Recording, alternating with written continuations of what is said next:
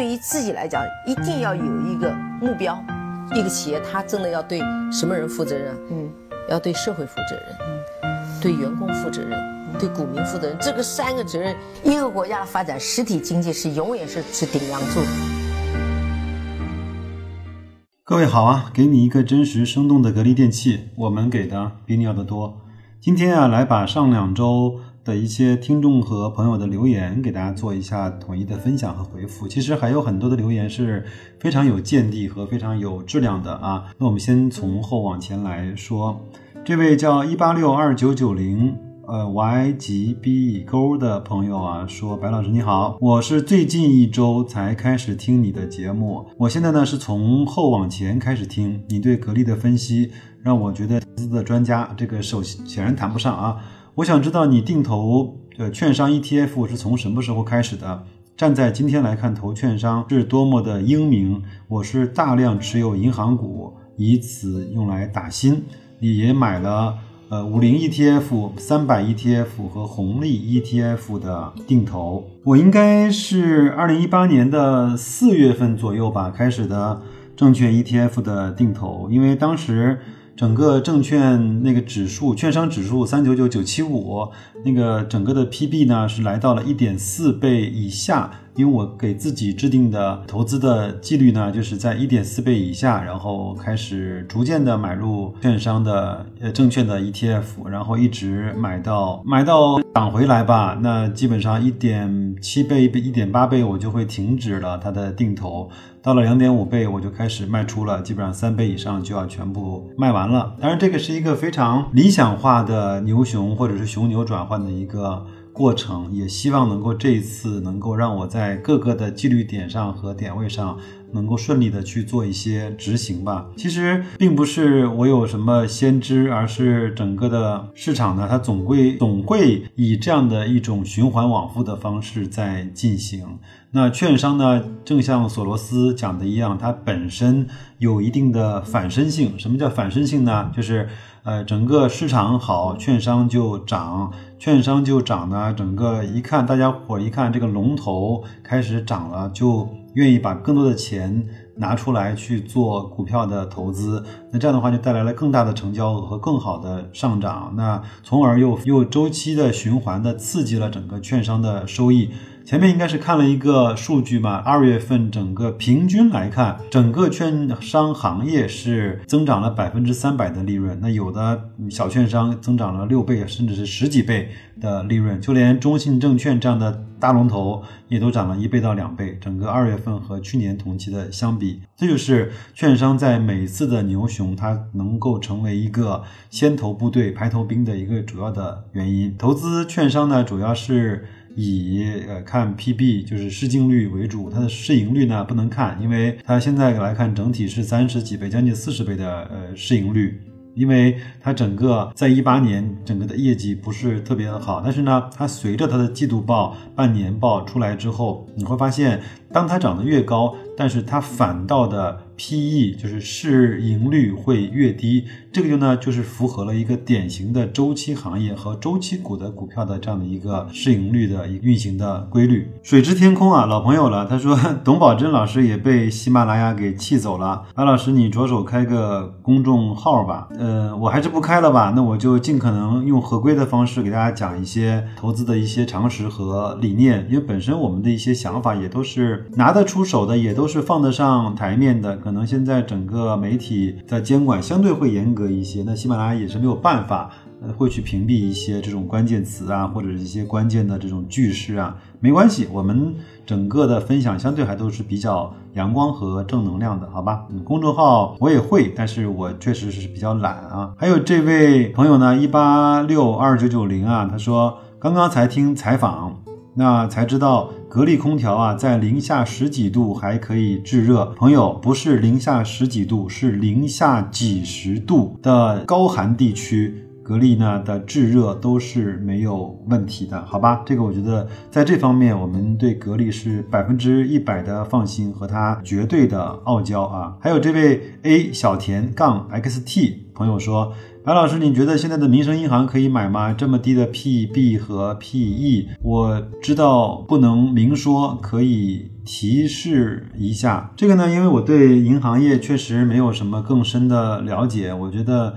买银行对我来说就是买一张债券吧，我会用它的分红率来去衡量这个银行它对我未来的风险和贡献是怎么样的。当然，也有很多银行呢做的是非常不错的，比如说招商银行、民生银行，我觉得都还是相对比较上进的一些股份制的私营银行。呃，我是基本上不会去买民生银行，因为它整个的分红率是比较低的。那我买银行呢，主要见的分红和它在熊市里面整个抗跌的幅度。前面呢是云猛呢做了一份表格，我也借来去讲一下啊。那中农工建交这几大银行呢，包括招商银行，都是从一一年到一七年，它的分红率都是在百分之三十。以上，就是它整个净利润的百分之三十是用来拿来分红的。但是呢，再往下就有一些银行，它就分红率就比较低了。比如说浦发银行，它整体五年的平均的分红率是百分之二十，那一六年和一七年也只分了百分之八和百分之五。那民生银行呢，一直在这方面是比较受我的诟病的。它整个五年以来，它整个的分红率只有百分之十八。那在一六年分红是百分之二十一，在一七年分红率只有百分之六点五九。至少从这个来看，我就把它排除在我要买它的可能性之外了啊。那所以它的 PB 和 PE 是不是最低？这个我觉得已经不能够对我来说已经不能够构成买它的主要的核心的呃指标了，好吧？我只能这么说啊，因为这是我非常狭窄的我的一些方法和看法，仅供你参考，好吧？荣幸之爱好微博，他说有个疑问啊，为什么格力不推广格力这个品牌，还要花费精力去推广大松和惊鸿？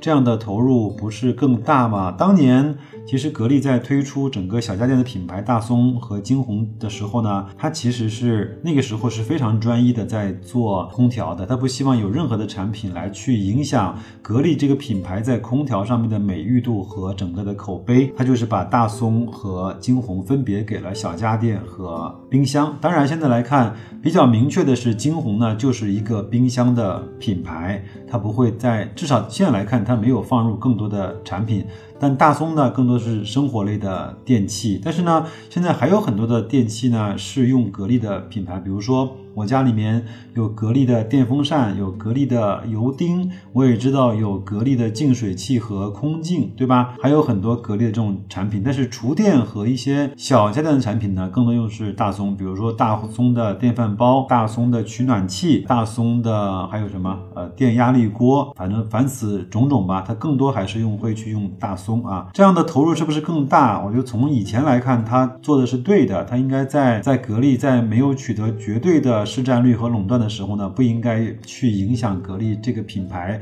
和优质空调画上等号这样的一个作用。看到它最近推的那款洗衣机用的也是格力的品牌，说明它内部呢其实已经有了一点点的变化啊。格力呢当然是品牌。美誉度、附加值和整个的熟知度是最高的一个品牌，但是呢，我不知道哪一天就是老百姓会把格力和优质的空调慢慢的疏离和画不上等号了。这个其实就是一个很危险的信号。比如说，各位，我们现在提起来海尔，你会想起来它的冰箱和洗衣机，对吗？但是你想想看，我提起来长虹，你至少还能够想起来它的电视。那请问，我提起来 TCL 这个品牌，你第一？印象会出现它的什么产品？是空调吗？是电视吗？是冰箱吗？是手机吗？是所有的小家电吗？不一定，对吧？所以说，TCL 在在家电上面做的非常非常的不成功，就是这个道理。一个品牌它其实最棒的就是能够代表一类的一个品类的商品。比如说在当年，呃，十年前我在学市场营销的时候。那个书里面就在讲，美国呢当时说，哎，那我把我把这个呢，那个联邦快递给你，或者是或者是呃 UPS 给你，那这个呢，它那两个品牌就代表了快递，是吧？就像我们现在经常讲的一样，你去百度一下，其实百度它又是名词又是动词，它指的就是你去网上搜索一下。还有在我小的时候呢。有一个品牌叫席梦思，我们都把那个床垫把它自然而然的叫哎席梦思。哎，你家买了个席梦思啊，真软啊！其实席梦思我们到后来才知道，它只是一个床垫的品牌，但是那个品牌就代表了那个品类的商品，这在当时是非常非常成功的一个表现啊。那我想格力呢，应该是。谨慎乐观的去做这样的品牌的延展和推广，还有思科、华为、华三分销啊，这个显然就是 IT 人士啊。白老师，你继续要讲邱国禄的书啊，讲的还不错，非常好，感谢你的认可。反正每周我有时间，总归会更新个一到两期的。那下周基本上二和三我就会去。更新了啊，佛尘 VW 老朋友了。他说签到一下，投资呢是修心，不管是风雨袭来还是嫩模招手，我自岿然不动。谢谢白老师的分享。那你的段位要比我高啊，投资是修心，不管风雨袭来，我可以做到岿然不动。嫩模招手，好吧，那我们聊下一个话题啊。科乐乐他说，白老师您好，对于大族激光被外资买到了上限，你有什么感想？以及最近格力连续两天净买入超过五个亿，怎么看？我觉得这就是秃子头上的虱子嘛，就是明摆着的嘛，外资在抢筹嘛，呃，有点不顾吃相了，对吧？那大族激光它被买到上限，我相信对格力来说也是一个警醒吧。那。它一定，我我相信它一定也会被买到相对比较高位的那个点上，它哪怕不是百分之二十八或者三十，一定是在那个附近。我记得在一四年的时候，好像刚刚那个外资可以很大规模的去买的时候，格力好像就被买到了那个上限。对于这样的优质的企业。我相信外资一定不会放过的。当然，二零一七年我们董总给这些外资了一个当头棒喝和下马威，宣布二零一七年不分红，对吧？那整个呢，外资就被吓跑了。其实外资它更多希望做一些相对比较长的一些投资，至少是以三五年为基准的吧。你一说不投资，就把它给吓尿了哈。还有佛尘又说白老师不轻易跨越七尺栏杆，我相信能够讲得出这句话的人，一定是读过。巴菲特和芒格的那些书籍的啊，那曾经芒格呢用这样的一个比喻呢来形容他和老巴做投资的一些风格。他说，我们会在市场上呢会去捡那些非常非常矮的，可以轻松跨越，不会让我跌倒和摔死的那些一英尺的。栏杆，我不会去让自己卯足了劲去跨那个七英尺的栏杆，不希望那样的机会。我们这是呃，希望能够遍地是黄金的时候，我们只要弯一下腰就可以捡到很多很好的东西。那巴菲特呢？这个人更绝，他说我总是在对着水桶里面的鱼开枪，当然。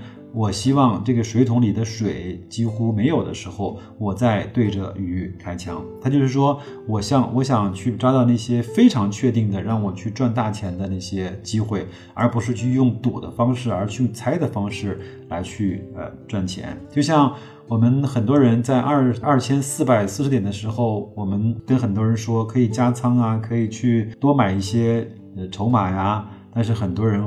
还是会非常的恐惧，说那可能还会跌到两千二，还跌到一千八呢。所以那个时候呢，其实就是到了可以随手去捡黄金的时候了。你想想看，如果那个时候你每次买入的一万块的券商 ETF，可能这个时候就变成了一万六，对不对？那个时候一个举动就带来了非常好的回报啊。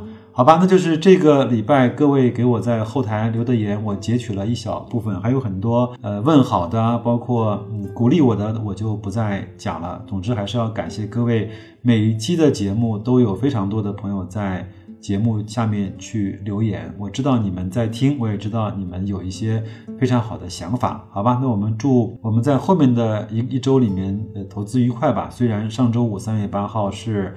大跌的，那我相信，如果它是牛市的话，它从来都不是一蹴而就的。你可以去看一下零零零七啊，零八零九一四一五，整个指数从底部涨到顶部的时候，中间有几次超过百分之五的回调。我告诉你，每一次都不止一次，至少两次，多了就三四次，单日跌幅超过百分之五哦。那如果你要相信现在是牛市来再来的话，就不用太去担心。当然，如果你发现，它整个的趋势已经掉头在往下走了。如果你要觉得不舒服、很惶恐的话，你也当然可以去选择落袋为安，好吗？那白老师怎么做呢？以后再告诉你们。再见，祝各位投资愉快。